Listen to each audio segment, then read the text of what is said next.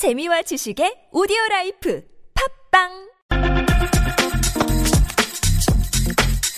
네, 3부 인터뷰 시작하기 전에 3155님이 긴급으로 교통제보 보내주신 거 있는데요. 이게 함께 공유하겠습니다.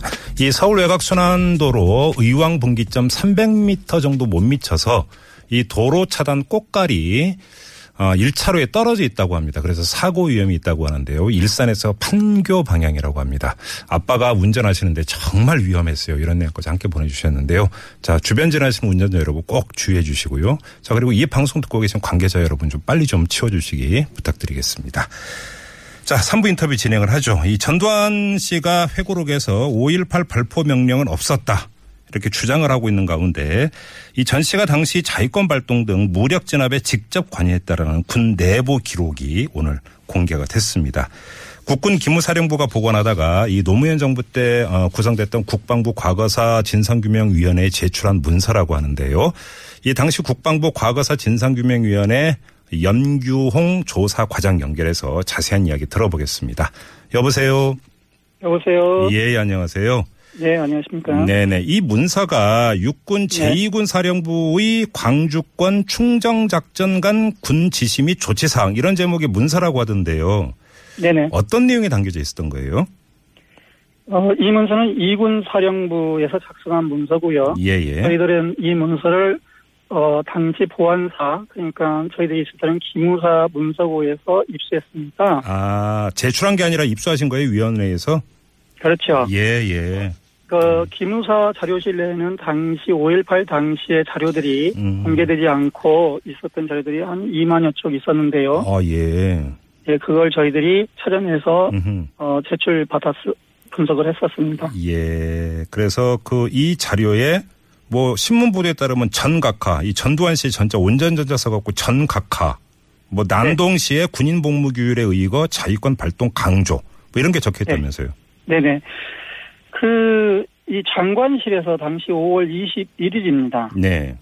그 장관, 당시에 주영복 장관 등 7명이 모여서 음, 당시 조치에 대한 논의를 한 것으로 보입니다. 예. 여기에서 전두환 당시 합수 본부장이 네. 이런 얘기를 했다는 걸 나중에 음, 누군가가 옆에다가 수기로 작성했는데요. 예, 예. 저희들이 볼 때는 이거는 오공전사 음, 이를테면 전두환 대통령, 전두환 씨가 대통령이 된 이후에 예. 자신들이 대통령까지 되기 전까지를 오공 전사 앞전자 써서 네. 그 무- 책을 만듭니다. 아홉 권짜리인데요. 그러니까 신군부가, 신군부가 만든 책인 거잖아요, 오공전사는. 네네. 그리고 그렇죠. 자기들의 그 합, 합리성, 뭐 자기들의 정당성을 주장하고 싶어서 만드는 것 같아요. 예. 근데 공개는 하지 않았습니다. 아, 그래요? 네. 그래서 음. 그 자료를 이제 이군 사령부에서 정식적으로 이렇게 작성한 문서 위에다가 예.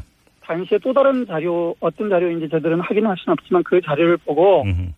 전두환이 이런 얘기를 했구나라고 음. 하는 걸 기록해 놓은 것 같습니다. 아, 그렇군요. 네네. 근데 지금 그 과장님께서 말씀하신 대로 이 그 국방부 장관실에서 열린 회의가 1980년 5월 21일. 네. 그런데 이거 코미디라고 봐야 되니까 뭐 이때는 지금 전두환 씨는 그 합동수사본부장 겸 보안사령관이었지 않습니까? 네네. 대통령이 아니었잖아요. 그러니까 이제 이 기록은 예. 제가 볼 때는 대통령이 된 이후에 오공전사 만들 때 아, 사후에. 예, 다른 자료를 보고 여기다가 음. 수기로 적어놓은 것 같습니다. 아하, 예. 그러니까 이가 이게 수기로 작성이 될 때는 전두환 씨가 이제 대통령 돼 있을 때 이제 작성을 했다 네. 이런 이야기가 되는 거네요. 사후에. 네네. 네네. 아, 그렇군요. 그럼 여기서 네, 지금 이걸- 예, 말씀해 주세요. 이걸 참조했던 자료를 저희들이 입수는 못했습니다. 아, 그래요. 네네. 음, 그럼 여기서 파생되는 이야기가 한두 가지가 아닌데 그건 좀 이따 여쭤보도록 하고 그때 네네. 당시 그 국방부 과거사 진상규명위원회가 네네. 이 다- 사병들을 만나서 당시에 증언 많이 들었다고 하던데 어떤 이야기들이 많이 나왔어요 그때? 이제 기존의 어, 오공 청문회라든가 네. 그다음에 이제 5.18 내란 사건에 대해서 이제 법원에서 이제 판결까지 이어지지 않았습니까? 예예. 이 과정에서는 소위 그 당시에 수뇌부 중심으로 이제 조사가 이루어졌고요. 예. 저희들은 이제 실제로 그 발표를 했던 음.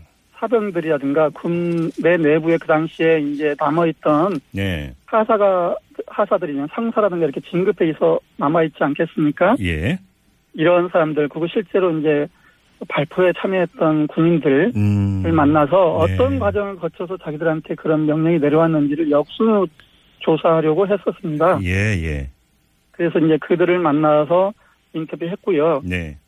5월 20일 날 이미 그 광주역에서 발포가 이루어졌고요. 네.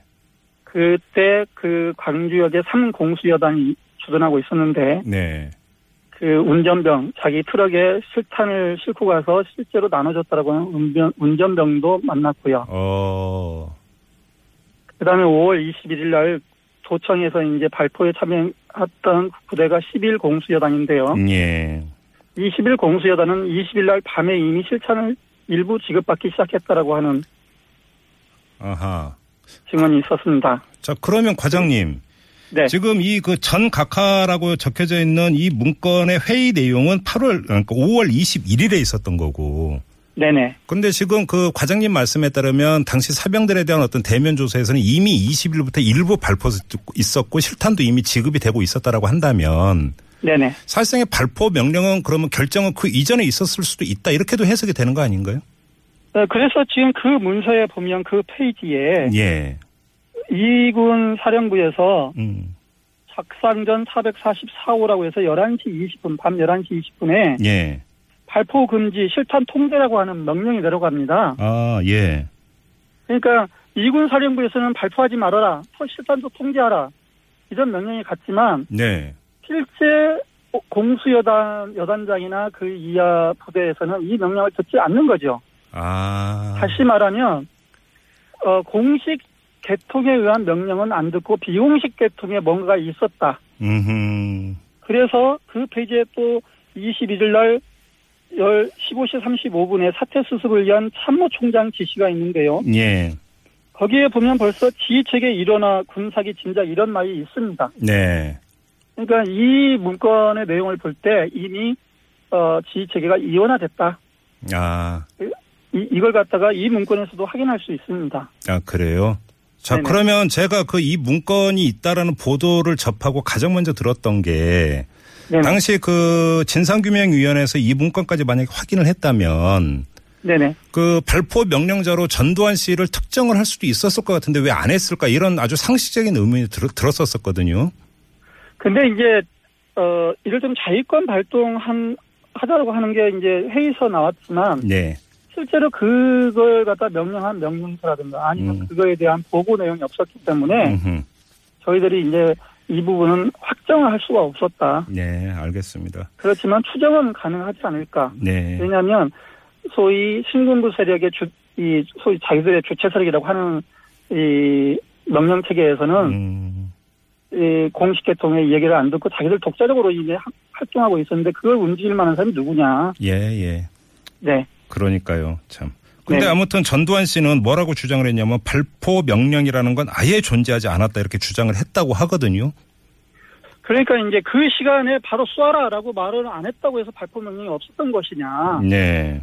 이건 좀 별개인 것 같습니다. 음흠. 이를테면 음. 실탄을 지급해서 어떤 상황이 되면 하- 했단 말이에요. 그렇죠. 어, 교도소 앞에서 이 21일 이후에 교도소 앞에서 이제 이 상, 상공수여단이나 이런 데서 발포 명령 해달라는데 정교사령관은 끝까지 발표하지 말라고 제지하거든요. 발포하지 말라고. 예. 네네. 예. 그러니까 그럼에도 불구하고 자기들이 발표를 한단 말이에요. 그건 또 다른 명령선을 통해서 자기들끼리 이미 하고 있었다는 얘기죠. 알겠습니다. 그걸 움직일 만한 사람이 누구냐는 거죠. 지금 말씀을 듣다 보니까 더 그러니까 답답해지고 뭐 한 게 있는데요. 아주 단순하게 이 질문 한번 과장님께 드려보겠습니다. 발포 명령자를 네. 특정할 수 있는 네. 방법 이런 거 정말 없는 걸까요, 과장님? 사실은 이제 이, 이 부분이 여단장, 예. 예, 여단장들이 어, 현장에서 자기들이 이 정도는 할 수 있다. 예. 라고 발- 자기들이 이 총대를 메고 있는 상황에서는 네. 사실은 이제 그 당시에 작전 참모나 이들 통해서 은밀하게 된 영역 같은 것들이 그들이 어, 밝혀야 되는데 밝히지 않는 이상 그걸 명시적으로 확인할 수는 없다 이렇게 음. 생각합니다. 알겠습니다. 마지막으로 이 질문을 좀 드릴게요. 최근 들어서 이상한 주장들 많이 나오고 있지 않습니까? 광주 민주화 운동에 북한군이 뭐 개입을 했네, 뭐 하네, 뭐 입에 담기도 뭐한 이런 주장들이 막 나오는데 네네. 그 뉴스 이런 거 보시죠, 과장님. 네네. 그러니까 직접 이 그 위원회에 계시던 분으로서 어떻게 지켜보셨어요? 이런 주장들. 이제 당시 이제 5월 광주 민주화 운동 당시에 예. 보안사에서 이제 이 두 번째, 세 번째 가는 시 기조실장, 소위 예. 기조처장이라는 사람이 별 하나짜리입니다. 그 현지에 내려갔고요. 예. 홍석률 대장, 중, 대령이라는 사람이 거기 이제 소위 무슨 그 지하, 지하 무슨 그 작전을 하기 위해서 내려갔어요. 예. 근데 혼자 내려가지 않고 몇십 명의 이제 보안사 요원들 데리고 내, 내려가는 거죠. 네. 이들이 이제 만약에 간첩이 뭐 500명 내려왔다든가 뭐 한다면 네.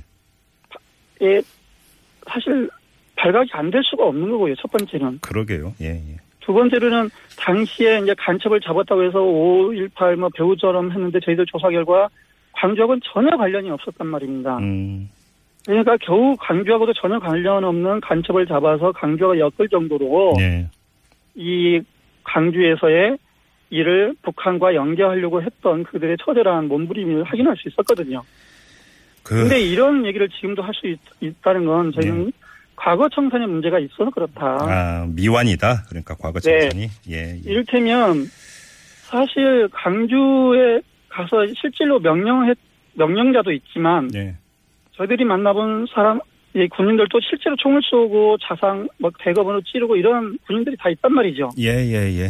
근데 어 소위 전두환이라든가 이런 명령 계통에 있- 상층에 있었던 몇 명만 처벌 받았을 뿐이지 음. 실제로 그 하부에서 실행했던 어떤 누구도 처벌의 위험이 없습니다. 예, 예. 그런 상황에서 누가 진실을 말할 것이며 알겠습니다. 그런 음. 진실을 말하면 용서해주는 사면법이라도 있었다면 네, 네. 그 거짓을 말하면 처벌하고 음. 이런 걸 통해서 진실을 말한 자만이 용서받을 수 있다. 예.